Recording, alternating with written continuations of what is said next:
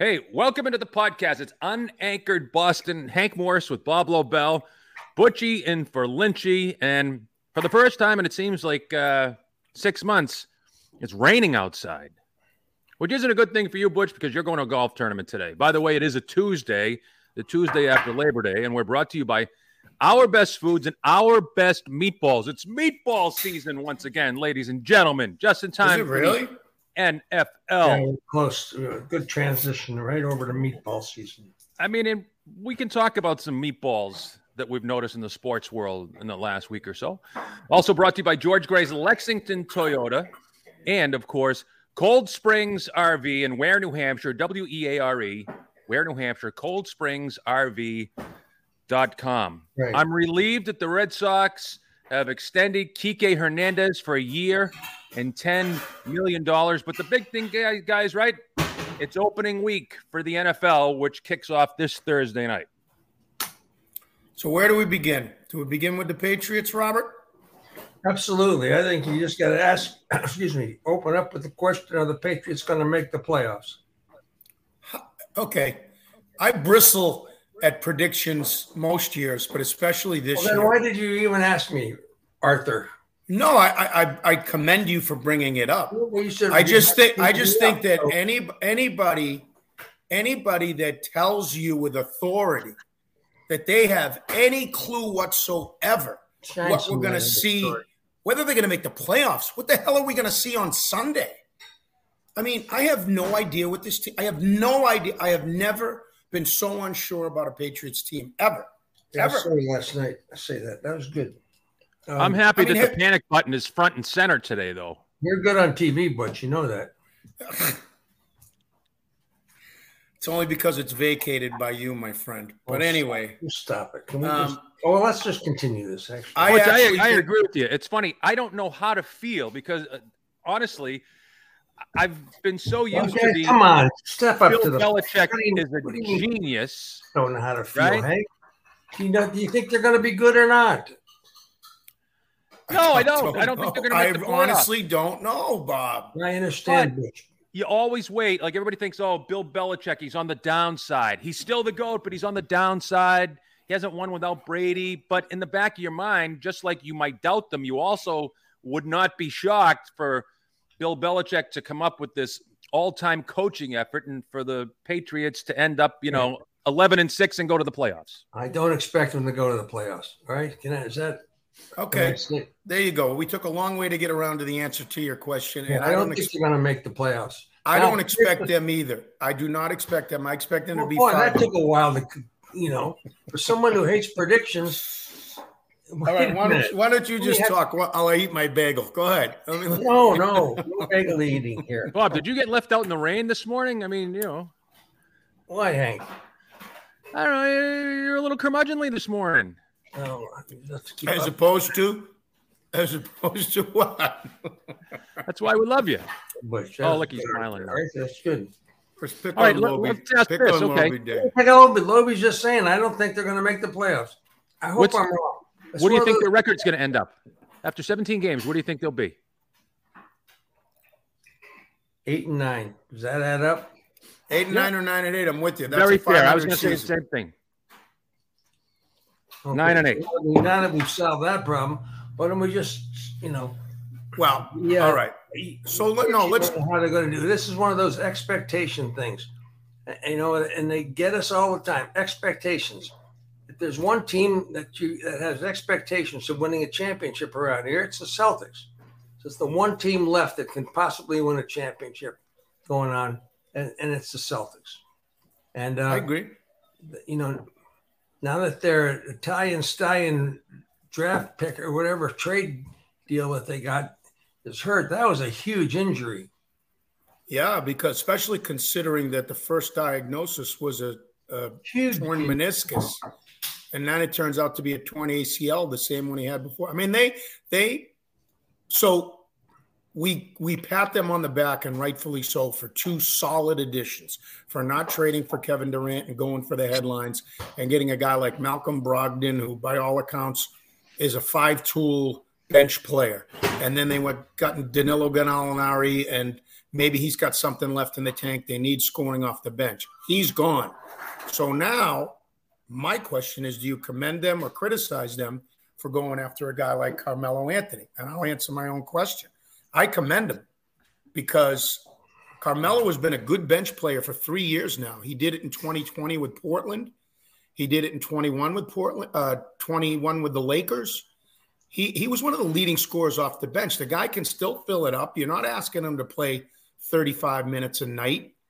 Um, and I think he's a nice compliment to have. I mean, he's been a me guy most of his career, but I've made this mistake before. When they got Randy Moss and Foxborough, I said I don't want him. He's a me guy. When they got Kyrie Irving, I was sh- I was ecstatic. This is the type of guy you win a championship with. And oh for 2. So I- am not afraid to say that I want Carmelo on the Celtics right now. Um, and, and everybody says the first response is only at the right price. Who cares? They're going to be over the luxury tax anyway by doing this. So if Wicket and Steve are willing and the group are willing to spend the money, let them spend the money. That's my guy thought. like that too. You see these guys that play 15 years. In the end, what do they want? They want another ring or a ring, right? And sometimes they they'll take a back seat and they'll be good soldiers for a year. Maybe it wouldn't last two or three years. He's probably that guy, though, right?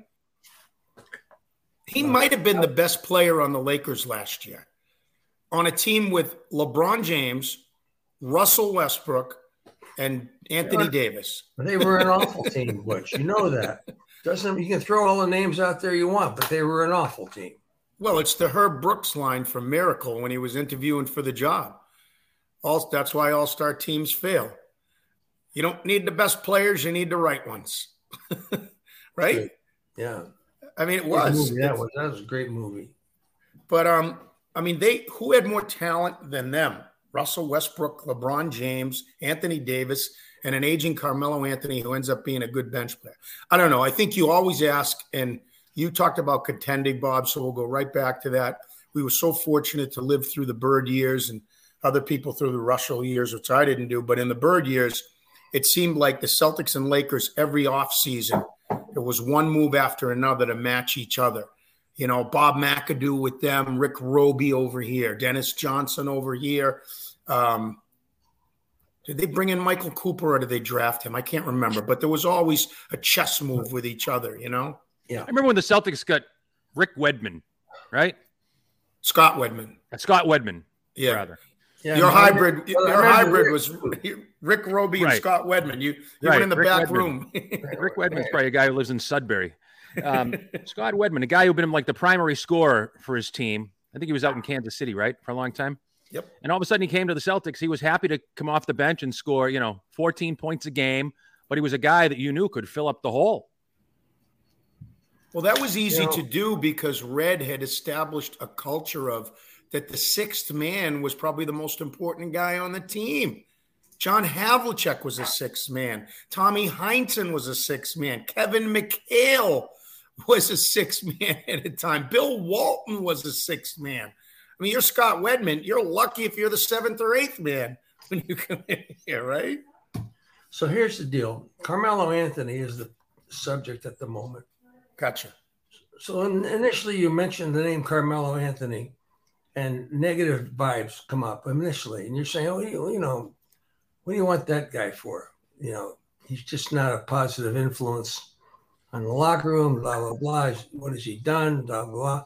But on the other hand, you get guys like Brad Stevens and now Ime making these decisions, and it's a different organization. I mean, if if Carmelo Anthony comes in here, he's going to have to be held to a higher standard, and I do believe that that's what the Celtics represent now. They're going to have to hold these guys to a higher standard, and who would know better, other than the three of us, who you know spend all our time consulting with major league teams when they call us. who, better, who would better than know whether this guy's going to fit into his team than Stevens and, and Ime? I'm Well- just I'm okay. I'm just deflecting, saying I'm doing the this, the the last thing a sportscaster ever wants to do, and that's give it up, like deflecting. My, So my- you're for you're for it. You like it. I'm willing to trust those guys if that's what they think will make Okay. them better. How about you, Hank? Yes. You know, I'm impre- I'm impressed with Ime Udoka just because last January we were like, who is this guy? And why the hell did they sign him as the coach? And now we know, right? Now we know. So Brad Stevens, think no, about he's not Danny Ainge. But all of a sudden, by the end of the year, we're in the finals, and we're like, wow, these guys, they knew all along. They had a belief system all along. They must know what they're talking about because they got us to the finals. I'm listening to you guys talk, and it just reminds me of how spoiled we've been and how much I think over the last two years we've forgotten what winning does. Last year they went into the year with, oh my goodness, is how, they got a they got a GM that has never done it before who wants to be a coach. He'll be gone in two years. Um, and they got a new coach and who knows what they're going to be. All of a sudden, they go to the finals. They don't win it, but they give us a great unexpected run. And now it's in in Ime we trust, right? It's in Brad we trust. That's only one year. One year. We were questioning whether they could be good Okay, at you're this saying job. I'm an idiot then, Butch, right? You're saying I'm an idiot. No, I'm not. I'm I'm saying winning No, winning makes you th- makes you believe. It's why we're questioning the Patriots because they're not winning anymore. Which team do you? What's your team? All right, I'll phrase it a different way. You know, As as a as a fan, a New England sports fan, which team would you prefer to have uh, going for a championship? The If pick- Celtics. The Celtics. as opposed to the other three? No, no, that's not what I'm saying. I'm I'm not saying. I'm saying which team would you want to be winning another championship? As opposed to which one I think is closest to I mean, another as opposed championship. to any of the other three. Which one would I want? I mean, forget-? Forget. I would Roy. want. Forget well- Mr. Kraft. I'm leaving out the revolution. I would. God forgive me. Uh, well, if you go by Dan Shaughnessy's column, we could always root for the Tampa Bay Bucks or for a new college student in town because they're one of the five teams we root for in Boston. Right. I would want the Bruins to win it. If, as a fan, I would want the Bruins to win a championship. I think a Stanley Cup is different. But that said, I I'm think right with you, Butchie. I'd love Yeah. to see Patrice Bergeron, you know, highlight the end of his career, hoisting Stanley's Cup over his head. Yep. But as far as Carmelo, there's three quick reasons why I want him. He could still shoot, he could still play, and he could still score. And I agree with Gary Washburn. I think he's the best shooting forward or one of scorers off the bench that's available left. Number two, if this were a Kyrie Irving move, in other words, if you were making a big trade, slotting him in to be a starter, paying him a big money and making a commitment, I would say no. I would say no. If and number three, You're just talking to the dog. No. No. Oh, but I just did. She No. No. tried to jump boy. up and jump up and take my No. bagel. No. Um, so number two, he's not being slotted in to be a number one. That's why I brought up the six man thing. And number three, I think this gives with the run to the championship and with bringing a veteran in like this as a piece guy, it has a potential to be a good feel for both Jayson Tatum and Jaylen Brown. They've gone through some stuff now. They've gone to a championship run. They haven't won squat yet, but they've gone through a run together. They've withered the storm of the media that they can't play together. And now all of a sudden, they're going to come in and they have an opportunity, in my opinion, to establish themselves. They're already established as two of the best players in the league, but as leaders together. And they don't have to do it alone. Most of these, look at Donovan Mitchell. Donovan Mitchell was one of the best players in the league, and Danny Ainge couldn't wait to ship him out of Utah. I still don't understand that one. He's 25 years old. Danny's got his 13 unprotected picks now, the pick order. So I like the Carmelo move just because of the slot and all of it. That I think it's a good move for the Celtics. Plus, it's immediate depth. What did the Celtics lack when they went to the the, finals? They lacked depth. You can't rotate seven, eight players and win the NBA championship. I don't think. Well, they need a couple half court shooters. That's guys that can put it in during the playoffs from half court. That's what the difference was in that Well, series. I know it was just great. It was a lot of fun. It was a really interesting series. It was a great series to watch. uh, there's no shame in losing to that guy. No, it was fantastic. It was just great stuff. He I should mean- have to play with a different three point arc. Yeah. It's almost unfair. It's like an 18 foot jumper for Larry Bird, right? The way he Yeah. shoots. And he's not hitting 24 and a half foot three pointers. He's hitting 28 footers. That guy. You know, the Patriots and Celtics are in a similar situation very quickly. It wasn't that long ago that the NFC, I think, was a much better conference than the AFC, and it wasn't that long ago that the Western Conference was much better than the Eastern Conference. But you trade a young star to an up and coming team like Cleveland with some talent, all of a sudden Cleveland's in the mix. That's just one more. So I, I think both the Patriots and Celtics have a much tougher road to their finals or playoffs than than they might have had just a few years ago. Yeah, you know, you're there's no question that things change around you and the and the divisions that you're in. There's, there's no question the Patriots have a much difficult, much more difficult division to play in now than they ever had before. It's funny you say that. I want to I want to jump on that, Bob. I heard somebody say this last night, and I agree with it. I don't think I was trying to think in my history as a football fan the toughest division I've ever seen. And I think of the Steelers divisions when those four teams or five teams were pretty good. I don't think I've seen, I agree with Peter King. He said this the other day a tougher division in my lifetime in football than the AFC West right now. The West. I don't think yeah. I, I don't think I've seen it. Have you? I mean, we can go through the whole thing, but I mean, just go through Oh, the no, who do you have? Uh, okay, go. go through the quarterbacks. You got Patrick Mahomes, who's Right. gone to two of the last three Super Bowls. You got Justin Herbert, who is the next anointed one, his next level. He hasn't made the playoffs yet, but they lost the game, the last game there. You got, I don't know what Derek Carr is going to be, but they're going to find out this year. Josh know, McDaniels is going to find out. Which brings hold on two seconds. I agree with you. I, don't let me.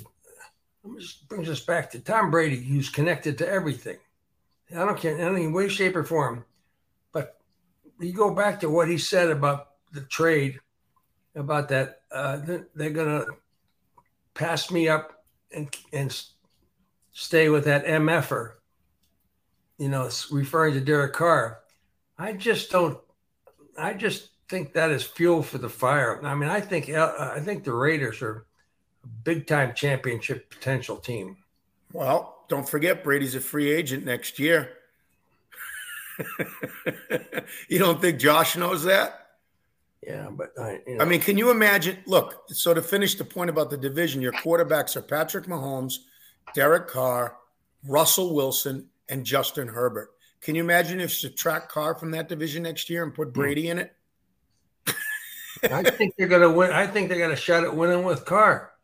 Well, they do, but I don't know, Hank. Have you seen a tougher? I, I, I can't even think of them. I mean, the AFC East for a while, the NFC East with Dallas and the Giants and Philly, and and uh, they were good for a while. But I'm interested to see what Tua can do in Miami this year, right? Against Josh Allen, spectacular quarterback. Would you say he's where would you put him in your top three? in the division, No, league wide. Would you say he's a top three quarterback? top th- two Tung- Tunga Vailoa, top No. three in the league. Allen. Allen. Oh, Josh Allen is the best. Josh Allen is number one right now. You think He's- number one? Okay. well, he's the MVP favorite by betting lines. Tua's got so much to prove this year. Dangerous. You know, he's physically talented. Miami's got a lot to prove. Yeah, out west. I mean, that's a slam dunk. I think Derek Carr probably has a guy, well, at least for fans in the East, is probably flown a little bit under the radar. And he with uh, Josh McDaniels, you think about how dangerous because Josh has already flown the coop before and, and suffered and not done well and had to return home. Those two guys are hungry, especially after what Bob pointed out about what Brady had to say about them.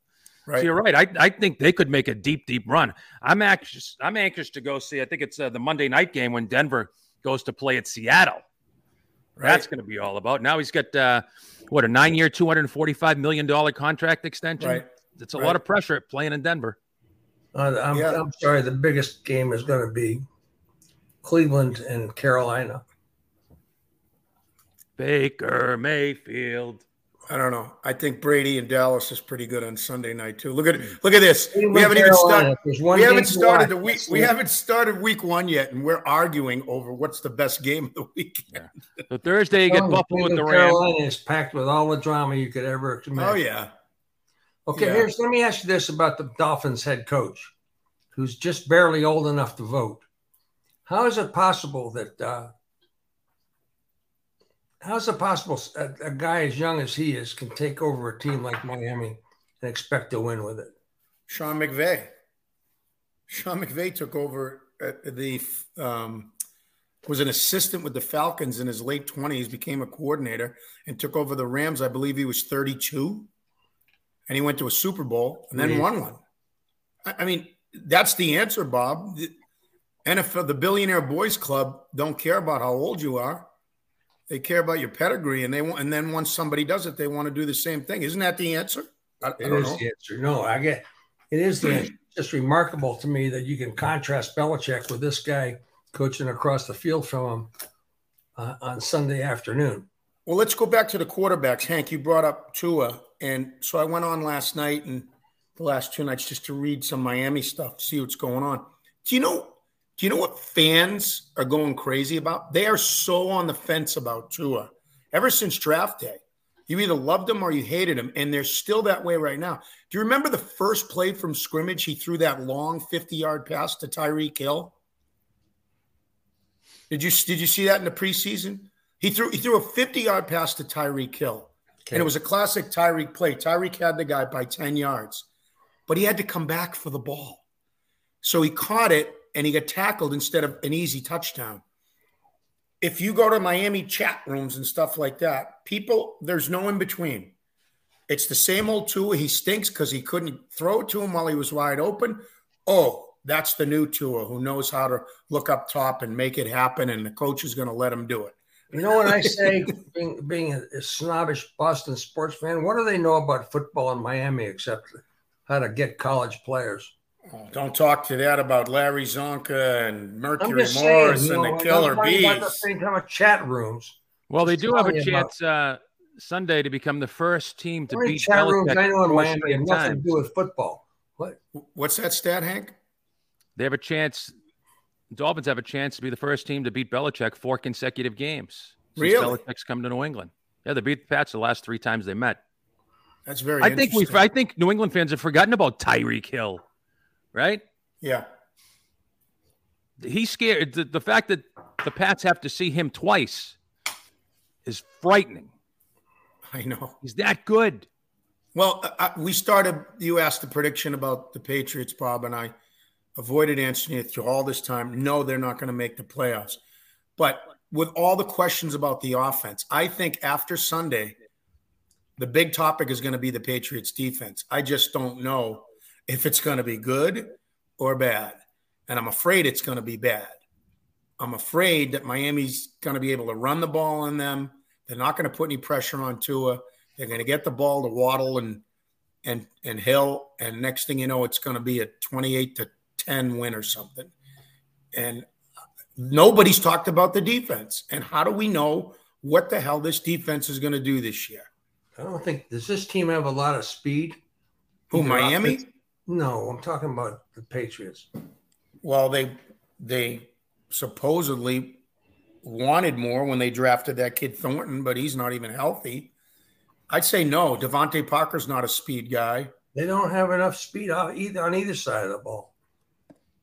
Anyway, shut up, I'm Bob. What do you know? I'm not. No, I mean, uh, what do we? What do any of us know, Bob? But all I'm saying is, what do we know about this defense? I know that Bob. De- I know that Pablo Bell is cooking meatballs this year. Now there you go. Go ahead. We we finally we made a, after a half an hour. We finally made sense about something, Hank. We could have a plethora of meatballs for the upcoming season. Speaking of which, our best foods and our best meatballs. Yes, the meatballs are back, ladies and gentlemen. It was a wonderful burger season, and burgers can continue right through the Super Bowl run.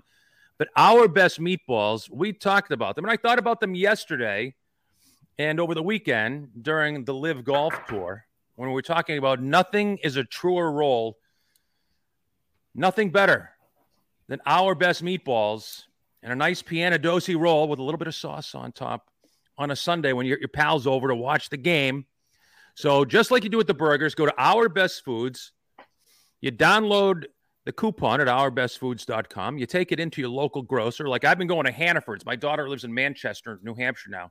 There's a Hannaford's about a half a mile away. So I can go into Hannaford's and get our best foods, whether it's Market Basket, whatever you need to do. All right. Our best foods. Go grab those meatballs, stack up, stock up, put five or six in the basket. might even want to invest in one of those freezers. You know, the second, you know, you know, a lot of people get a second fridge downstairs But even if you don't, maybe you just get that little freezer. You just put our best foods and our best meatballs in there because you'll be glad you did. And if somebody pops over to your house unexpectedly, you know, that happens once in a while, you know, you don't have, you always get something downstairs. Whether you throw them in a roll, you sprinkle some, you know, marinara sauce on there, maybe a little bit of, uh, you know, mozzarella cheese on the top, melt it down, boom, good to go. Our best foods and our best meatballs. Now, Bob, you had the uh, those are the burgers, the package for the burgers, right? Are, are, the meatballs packaged a little differently? No, they're in a pack. They're in a. I'll, I'll bring my a pouch. pouch. They're in a resealable bag, which is okay. nice, and they come in a different. It. They've got the half inch, Kangaroo. like cocktail sized.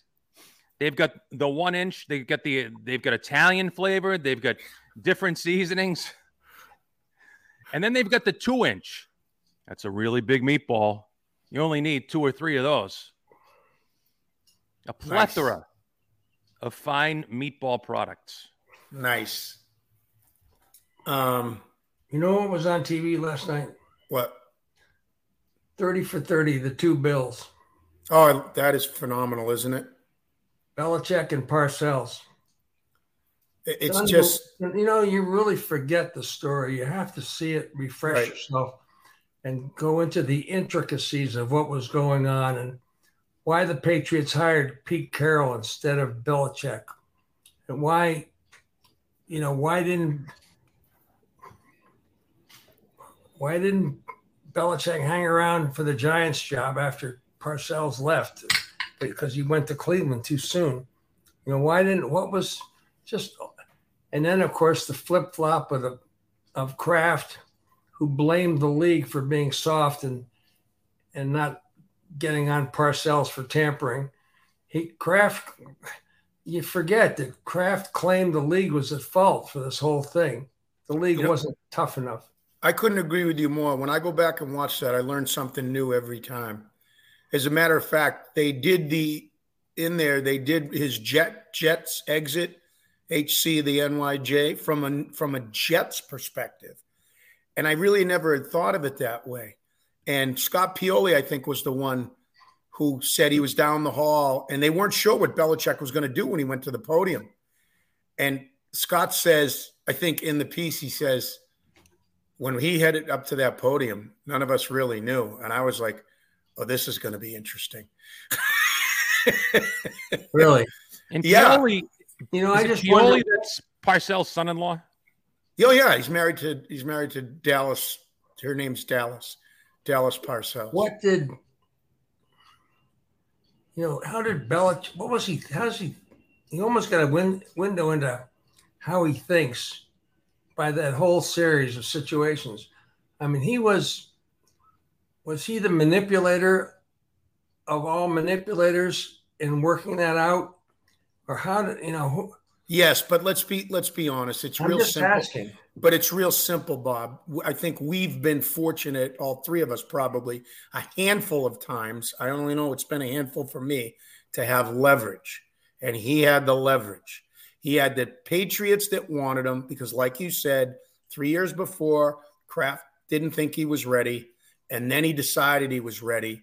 So he had the leverage. So in hindsight, guess what Belichick did? He just said to Kraft, okay, if I'm going to do this, I want this, this, and this, and I want full control. And let's not forget, Kraft's coming off of the Belichick years where, you know, he wanted to shop for the groceries. You mean the Parcells so, years? Uh, the Parcells years, yes.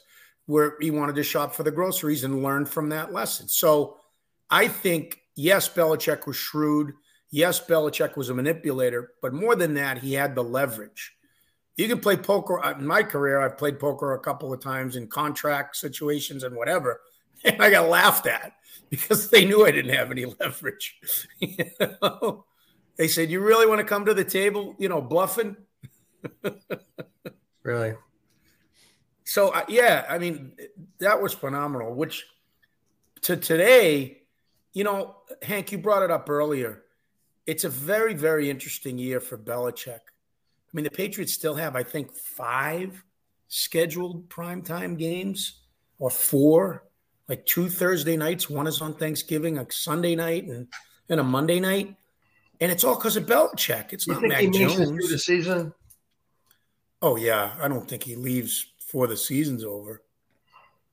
Just asking. I, I didn't say he leaves. I said makes it through. I just wonder. So the so so this week, the, the McDaniel is his name, right? The coach of the Dolphins. The, the I didn't hear it. I just read it in a transcript.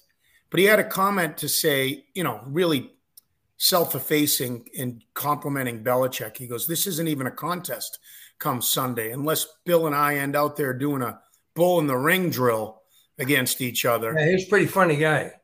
Yeah, and he's right. Did you hear it? I didn't Yeah, I hear did. it. Oh, Yeah. he was good. Yeah, he's a really funny guy. He's just he's a But young, deep- smart ass, funny guy. But deep down, don't you think he wants to beat Bill Belichick's ass and thinks he can do it after watching film of he the teams last year? his- I think he wants to go back and manage a Circle K gas station. Their coffee is very underrated, by the way. But you know what? I think that Are uh, they a sponsor? No, but they should Butch be. is really good. I mean, he's really, and he looks the part. You, you know, get a picture of him. Find him. He looks like the gas sta- Circle K gas station. Yeah, but man. what does that? What the hell does that mean? Of what he's going to do with a Miami team? Apparently, has- he's going to do wonders with him because they hired him. I can't. Well, you know, get. unless oh, you're that always works? If you're that young, you better be damn good. Well, we'll see. I mean, I just I think the Belichick. You said it, Hank, and I couldn't agree more. Belichick has more to prove. it's crazy to say after 23 years as a head coach with the Patriots, 45 years as a coach at some level in the NFL. He's got more to prove than, um, than a lot I mean, of coaches this He's year. Belichick is 70 years old, right? Boy, Yeah, how but he never did he wanted- look when he first started with the Colts? He was, well, 45 years ago and 70. He was 34. 30. No, he was Well, no, he'd be Forty- 25, 25. right? 25. 45 and Like 25. Ted Marchibroda gave him his first break with the Colts. Was I he with the when- Colts when Upton was with the Colts? I was wondering about that. I, Um, I don't Because Upton think left so. after the 70 season, right? Take over the Patriots? I don't think that. I don't think so. I- No, You probably missed him by a couple of years, right? I would've But you known. have to be thinking that, all right, 70 years old.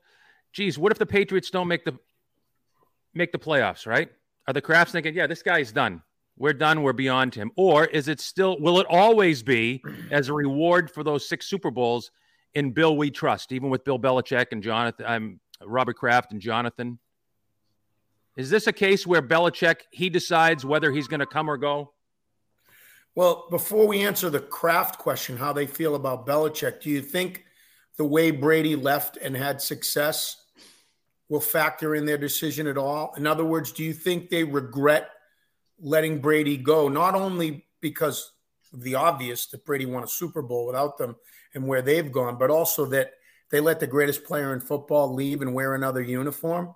If they regret that, do they do they not want to make the same mistake with Belichick? Do they not want to have him go out unceremoniously? Can I ask you something? Yeah. Who would you pick as your if you could pick a friend that would confide in you and that you confide in them, and you had a chance of four, between four between Alex Cora, Tom Brady, uh, Belichick, Bill Belichick, and maybe uh, I don't know Tatum and or Imoka, Idoka, Ime Udoka. If you had a chance to pick you could be the, the best friend of one of those four guys, who would you want to be the best? I need friend? a little more clarity on on the um, gist of your question. What now? Wait, what kind of an answer is that? I need him. I, so because it's a my be, my best friend. So someone I can confide in, Yeah, like yeah, someone I can trust, You, you could fight in, you could trust, and you could talk to, or that could. Give and I yeah, and I and I'd want to hang out with yeah. Cora. Nah, he's a cheater. Wouldn't trust him. I'd go with Brady. And I, you know, you know why I Oh, say Tom Brady? deflate- Did he deflate footballs? Well, he didn't personally know. No, oh, really? But he got suspended for four games. Well, he got suspended for Well, who's the something. That, cheater then? Damn it, Hank! Come on. well, he No, did he cheat? no, he did not. Oh, really? Then why did he get suspended for four games? Why? It was a vendetta from the uh, the commissioner. Oh, really? They poked the commissioner. The commissioner wanted to stick it up his rear end, just like he wanted to st- stick it up Robert Kraft's Hank and rear I, end, Hank and I want to hang out with. exactly he did. Hank and I want to hang out with a couple of. Hank and I, hold on. Hank and I want to hang out with a couple of cheaters. Who are you going to hang out with? Who's your best bosom yeah. buddy from that group? Tom Brady. Oh. I didn't say I was. I wasn't. Anti, I didn't bring up the anti-cheater. Uh, Why do you want to hang out with Brady? Because he's cool. well, you can get dates. it couldn't be. One, how bad could reason, it be being a wingman for Tom Brady? He's the one oh, reason. Saying, well, why would I? You ask me who I'd pick. I'd pick Brady because he's well, cool. You use the term best friend and trust and this and that. The one reason I would want to hang out from Brady, from the people around him that I've spoken to that have been with him for a long, long time, he's never changed. He has changed. He's become an elitist, let's be honest, but he's never changed with them. You know, they go to the Derby and he's the same old wise ass guy that's challenging you on a personal level, yet loving you up and being your buddy, busting your chops because, you know, the Will McDonough line did you bring me here to tell you what you want to hear or what you need to hear? And Brady wants to hear that from those guys. So I agree with you on that level. I think, you know, I had a buddy of mine who passed away two years ago who was that guy for me. He said that exact same line to me year before he died. He said, Butchie, I'm never going to be the guy that tells you what you want to hear. His name was Steve Pratt. He goes, I'm the guy that's going to tell you what you need to hear. My response was, Yeah, well, I just don't want to hear it. That's why he was your best pal. Right. Listen, I look at Brady as the type of guy he lifts other people up, and I think he does it quietly. We probably don't know half of the things that he's done, but I just look the way he embraced Antonio Brown. Now, it may have been selfish in what he did, but you could tell that he was trying to really, number one, improve his life. You know, as a guy who was, you know, he's got a family, he's got children, you know, looking long beyond football. You want a guy who's got uh, stability as a human being. Forget about his ability to run a route. So since you know we went the, the when the when the Pete Carroll thing, but when we talked about Bill the two bills, one of the most uncomfortable moments in that was when Pete Carroll's press conference when he kept referring to buying the groceries in front of Kraft. It, um, it, it was terrible. It was horrible. I mean, right? You agree with me, right? Oh, it was horrible. I mean, that should have given I, you I think indication I, that Pete Carroll was not your guy. Uh, Pete Carroll didn't do a bad job here, but remember he's no, the guy that Parcells. They asked him the question, did, "Were you out coached today?" And it was a Pete Carroll that the that was he was the coach that that kid from Pawtucket asked him. Parcells said, "What kind of a dumbass question is that?" Remember that one? Yes. But you're right. His everything he said fell uh, to you know it was it just rung bad. About I think my groceries are fresh. No, that's what Kraft said. But right, my wife buys my groceries, right? Right. Let me go back to the quarterbacks. You just made me think about this. If I give you five or six of the top quarterbacks in the league, let me ask you who you're rooting for to win a Super Bowl. I'll put Brady on the list again. Aaron Rodgers, Patrick Mahomes, Josh Allen, Justin Herbert, and Russell Wilson. We could go more. But if you had to pick one of those quarterbacks what as a football Burrow? fan, okay, Burrow. We'll put Burrow on there too. I got you. I'm. I mean, I hate to say it, I am rooting for Brady to be there again. I really am. I Who isn't? Every every time he steps on the football field, it's another shot at history. It's another chance to see something that may never be done ever again. Most likely won't ever be done again. Well, when you say who isn't Hank, isn't the answer a lot of Patriots fans? At least that's what they say. Outwardly. You know what? I, I think that if you were going to go out and survey, I would suggest to you that at least two thirds of Patriots fans are rooting for Tom Brady to do well. And why? They gave he gave them two decades of unprecedented success and winning. You know, even if you soured on the way he left or what you think about him, you know, when you go back, don't forget Bobby Orr also left the Boston Bruins and went out to play for the Blackhawks, right? yeah, but we all, that wasn't really his choice. I mean, he you no, know there was a lot do, there with Alan Eagleson, right, but still right. to see him in another uniform, there were a lot of people who questioned, you know, Bobby Orr and his integrity and his desire and his commitment, and a lot of people did the same thing with Tom Brady. I, I just saying, I, I think Brady uh, is more on the plus side than the minus side with Patriots fans. Well, I, you know, I'm rooting for him. I kind of I'm kind of I'm torn between Josh Allen and Justin Herbert. I think those guys are going to be good for a lot of years. I think Mahomes is already there. because he's won one.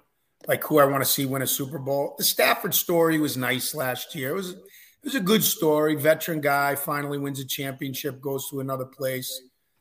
Um, you wonder if they have what it takes to win back to back championship, become the first team in almost 20 years since Brady's Patriots 03 04. I doubt it, but you never know. Uh, and, and and I'm I'm rooting for Russell Wilson too. I want that team to be good. I think it makes football better if they're good. If he goes there and has a second, who are you rooting for, Bob? Jacoby Brissett, Josh Allen. I hate to, you know, I hate to look at it. And what'd you say? Jacoby Brissett. right.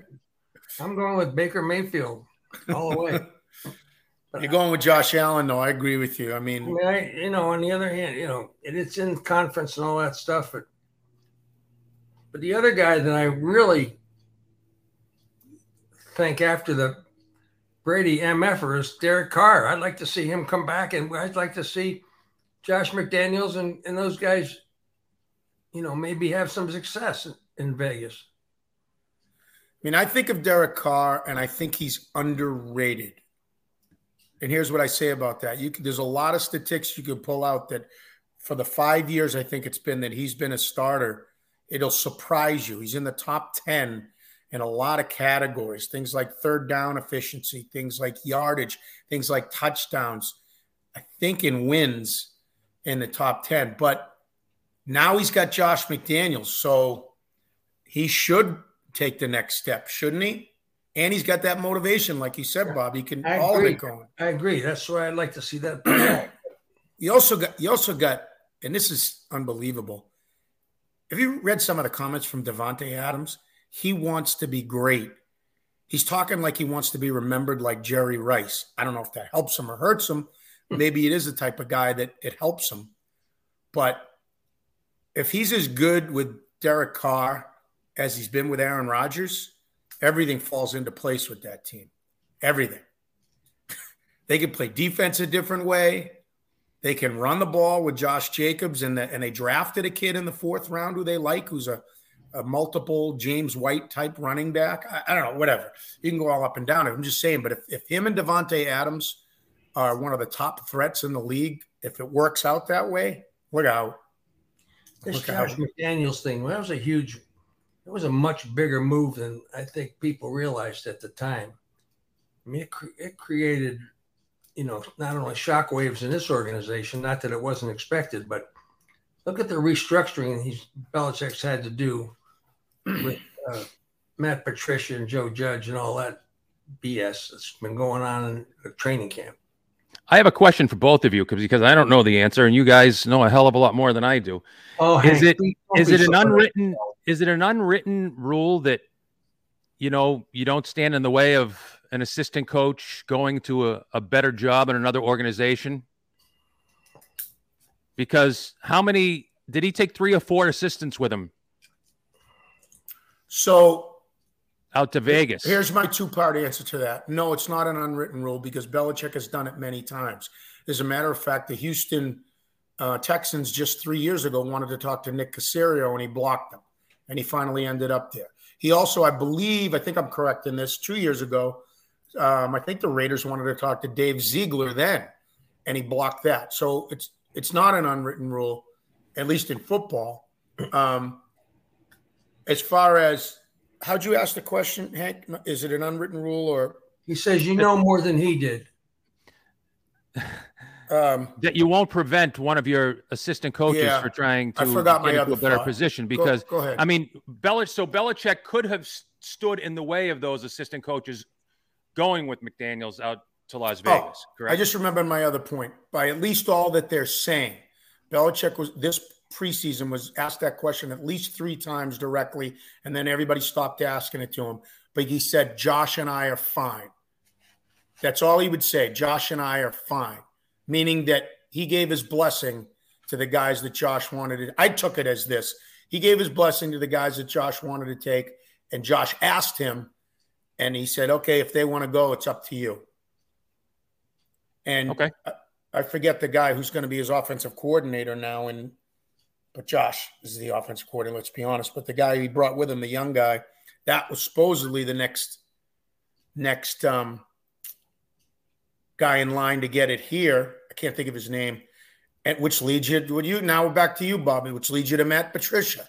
So to Belichick, was he willing to not block that guy and let him go with Josh because he knew all along that he wanted Matt Patricia, which Maybe. by the way, he doesn't have to pay, and Joe Judge doesn't have to pay. It's possible. You know, I don't I wouldn't doubt that. I just uh you know, I think I think in Josh's case, he, time was up. He was ready. You know, he he went through the cement mixer. He came out the other side and maybe a better coach. Uh, the Denver thing was a disaster. Whatever things, you know, everybody. Here's what I would say. we all would, fail. It's just a matter of how often. Here's what I would say, and tell me if you guys agree with this statement. Belichick, I don't think he cares, but I think he set himself up this year that when the Patriots win, Mac Jones won. When the Patriots lose, Belichick lost.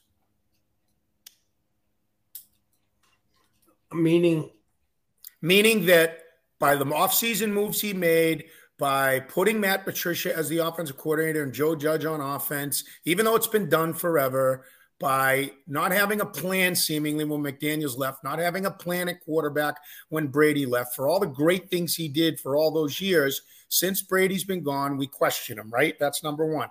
Number two, by doing all this, if the offense fails in games and they lose, or if the defense fails and they lose, because he's always credited or blamed with the defense, he's set himself up that when the Patriots play well and Mac plays well, all the credit's going to go to Mac for winning. And when the Patriots lose, all the blame is going to go to Belichick for losing.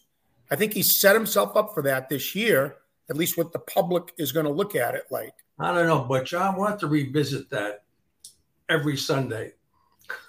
I'm, I so if they, so if they, that, I don't think that I, that's a, you know, you're speculating that that's the case.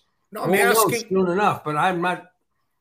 I, Bob, I I'm talking. You know me better than this. I'm talking about from a our business, a storyteller's perspective, what the headline's going to be the next day. And I can see that when they lose, they're going to blame Belichick. Well, you're the one that changed the offense. That's why they only had one touchdown and scored 10 points so against. Gonna, I'm sorry, but who's going to blame Belichick? I'm just saying the narrative, the storyline at the end of games when the Patriots lose is most of the blame is going to go to Belichick. From okay, from the media. Yes, okay. that's going to be the headline. Yeah, and it will be, if they succeed, it'll be on Mac Jones. Well, yeah, I mean, it's always the quarterback and the head coach, isn't it? Like it or not. Well, and the other thing too, if you're Mac Jones, do you scratch your head a little bit thinking, okay, Matt Patricia is a defensive guy. Now, granted, yes, he as a defensive expert, you're figuring all you're doing is constantly focusing on the other team's offense, right? And how you stop it. But it is unusual for somebody who spent most of their career on the defensive side of the ball to now be engineering an offense. Why do you, do you think? Why you do not see that a lot in the NFL. Why do we think what, Bob? Both of you guys. Why do you think Belichick is so churlish with the press? Why do you think he is? I mean, what's the deal with that? I just, it's, you know, it's, it's like an act. It's like this is his persona in the press room when answering questions from the press. It's like, it's just Does it take the focus off his football on-field decisions? Do you think? I don't, I don't, think so, Hank. I don't know. I just think that that there's. Why do I think he's like that? And he's been yeah, that way all the time. Yeah. Why do you think he's like that? Do you just think the press is stupid and he doesn't no. have time, which is possible, and he doesn't think, have time for them? No, I think Lynchy gave us his opinion two weeks ago, and I agree with it that it's a really simple thing. He grew up in a military background. His dad at the Naval Academy. He probably take every once in a while will do this. He quotes, um, you know, war, um, uh, the, the art of what's the the oh the the warrior, the Chinese warrior. He always quotes all this stuff, and it all comes down in his mind to simple as I'm not giving you any advantage at all. So I think he's taken that to the extreme. And I think he actually, over the last couple years, has either had somebody close to him, whether it's Berj or Stacy or somebody, tell him, Bill, you were you were a little over the top there, or whatever, because he's come out next days and apologized. I shouldn't have been tough as tough on you guys. He doesn't say that, but that's his demeanor. So I think in his mind, it's really simple. I'm not giving the opponent anything, and you guys are the ones who are writing the story, so I'm not giving you anything. That's what I think. Okay. That's interesting. You know, he he is. Let's face it. I don't know. If that's is he the most? Is Bill Belichick the most interesting sports figure in New England in the last fifty years? He's either the most or the least. He could be. He could be both. He could be both. It's funny, not that I know a lot of people that have been in his company, but I know a few people that have been in his company a number of times, and they'll say, "Oh my God, he's an affable, easygoing, funny guy who likes to laugh. He's really interested in a lot of things outside of football.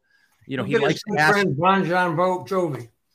Vaughn Bon Jovi. Um, well, Vaughn and I aren't that close any longer. But like, if you talk to Lenny Clarke, Lenny Clarke would be the first guy that will tell you, "Oh my God, Belichick, laugh out loud funny. What a great guy.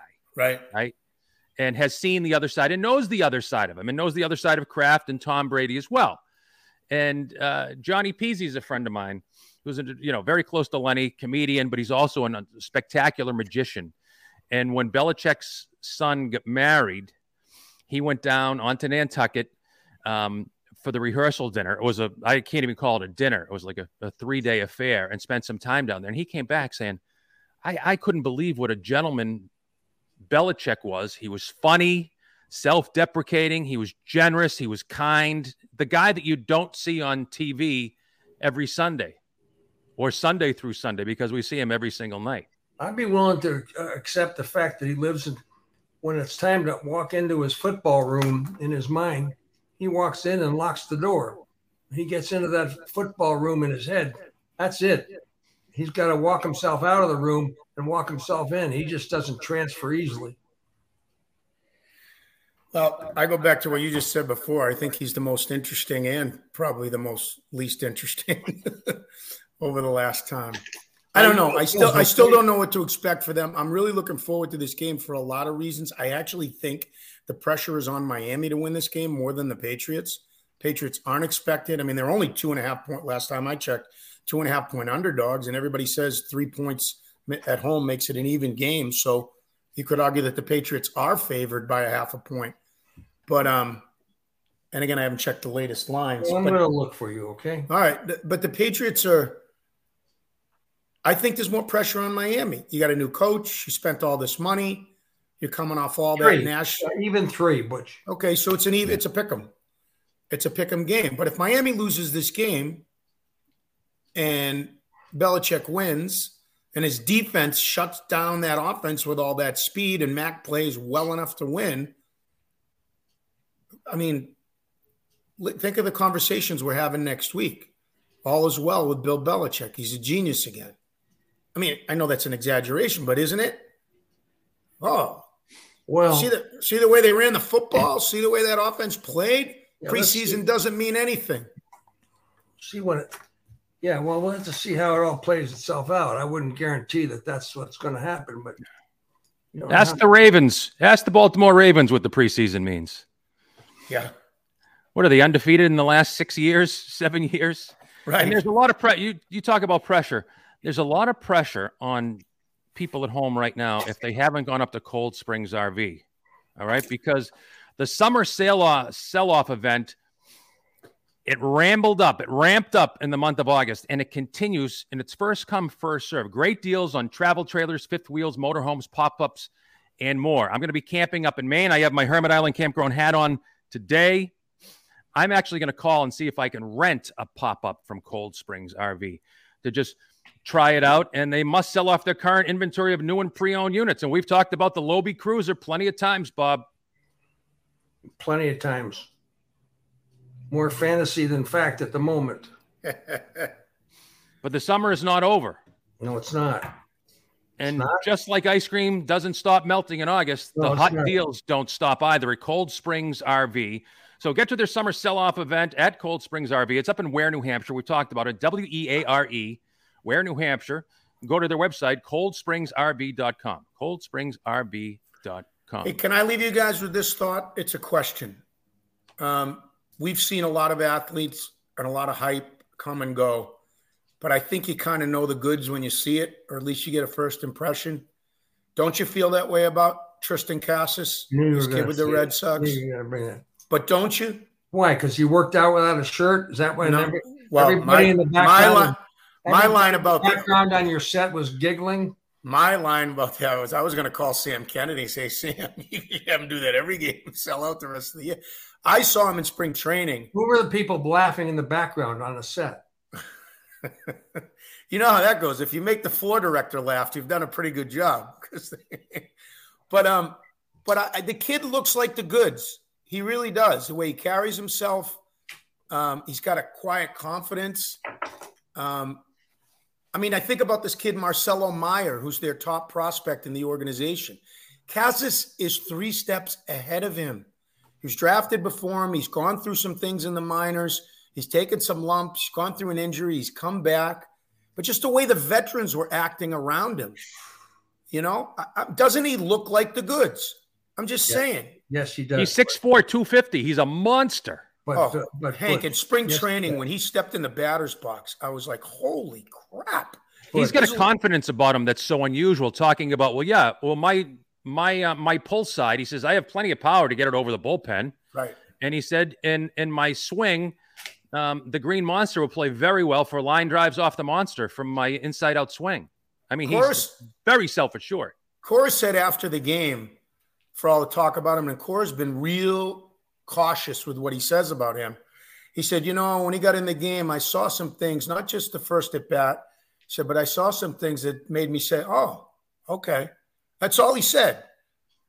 and I was like, okay. Hey, it's know, something to be excited about. And I'll Hey. give you before we wrap up here, I'll give you something else to be excited about. The Yankees once 15 and a half game lead in the American League East is now down to five games. It was down to four. It's back up to five with three and a half weeks to go. All right. And if you're a Mets fan and you know you're rooting for a Subway Series, uh, the Mets were 10 games in front, and that's down to three. So in New York, you've got a chance to see the Yankees and the Mets both go down. Yeah, but from what you just said, we also have a chance to see an Atlanta Tampa Bay World Series. So Yeah, that's a good point. Although secretly, I, I root for the Braves. All right. I played on the Braves minor league team, North Medford Little League, 1974 oh, 75. nice, nice. Butch, Yeah. how can you root for a guy that, or how can you have confidence in the team to bring up a guy that's team that would trade Mookie Betts? How can you possibly have confidence in the way the team's going to handle and either younger players based upon what they did with Mookie Betts? Well, my answer- with My answer to you You is that think Bogaerts and an- Devers are coming back? My answer is for Triston Casas and any guys who come up now, that question's five years away. What Just about like you it think with Bogaerts- Devers. Do you think Bogaerts and Devers are coming back? I think Bogaerts is. I do. I think he is coming back. Okay, It's just my gut. That's just my gut. I just think it's going to work out. I think they're going to make him an What offer. about, what about Houck? Tanner Houck? You know, here's know. the He's deal. got surgery. the Red Sox prob- their problem started when he couldn't cross over to Toronto to play in that series back in midsummer. Fair when he criticism. couldn't go because of his vaccinated status. That, that, that that's when the team went south. Here's who I think they should bring back. I like that they signed Kike. I think they should sign Wacha. Um, but I don't know how much you give Well, yeah, that guy. okay, there's another free agent. Good luck to that. I don't. I, I, I think I'd give the money to Wacha that I wouldn't give to Nate Eovaldi. I'd love to see Nate Eovaldi back. His last contract after the 18 World Series was four years, 17 million a year, 68 million. I think that was well spent, even though this year he's gotten hurt because he is a horse. But I don't know if I, how much am I giving him? 100 million dollars? Somebody else might give him four years, 25 million dollars. I say let somebody else give him the money. I say go with some younger guys. I think you put Brayan Bello in the in the rotation next year. I think you got Chris Sale, Michael Wacha, Brayan Bello. I'm probably not signing Nick Pivetta. They still might have James Paxton. They already wasted $10 million, but if he picks up the option, he's back. Um, and You who can am I bring Rich? Hill back for $5 million, and he'll always be a bargain, even if he gets hurt for two months. All right. He's a look at lefty. Mookie, Mookie Betts question. Wants to be here. But I mean, Bob, it's a fair criticism of the Red Sox, but you don't have to worry about Triston Casas for five years. Five years from now, he's Rafael Devers. He's coming into the final year of his contract. That's what Devers is. Devers is, you know, arbitration eligible, but after next year, you know who you can count on to always give you a good answer, no matter what the question is? I think, Bob, you know. George Grey. That's right. George is the guy. Bob and I personally, we're close to George. He's a guy we've leaned on. Both of us have leaned on George many, many times. And not just for buying a Toyota. He knows a lot about a lot of different things. But the one thing that everybody realizes when they go to George Grey and Lexington Toyota, he's all about character. George has outstanding character. He always does the right thing. My neighbors across the street, uh, Nathan and Kerry, they just went, they bought themselves a beautiful 2023 Toyota Highlander. And you know what? They heard us talking about George. They went up there and they came home and they said, you know what? He's everything you said about him and more. He's loyal, he's trustworthy, and he wants long term relationships. He's not trying to hit a home run on anybody. He wants to sell you a great product at a fair price, and he wants it to be good. And number one, he's got the best service in New England. So do yourself a favor, like many of us have done personally and our friends as well. Go see George Grey and his wonderful family at Lexington Toyota, 49 Mass Ave in Lexington not far from Wilson Farm if you want to go up and get a raspberry turnover after Butchie. All so right, Just check them out on the website, lexingtontoyota.com. All right, guys. It was fun. All right, gents. It'll All right, be, uh, Thursday yeah. night, Buffalo at the Rams. Pats in Miami on Sunday, Sunday night. You got uh, Tom Terrific down in Dallas, and then Monday night football. You get Denver at Seattle. We got a lot of watching to do. Don't forget Hopefully the Yankees will Don't be uh, Cleveland at Carolina. Yeah, I forgot to mention that one. I'm sorry, Bob. We'll lead with that next week, Bob. Put it on the rundown All right, right now. Be safe. Talk to you guys. All right. Thank you for listening and for watching Unanchored Boston, the podcast.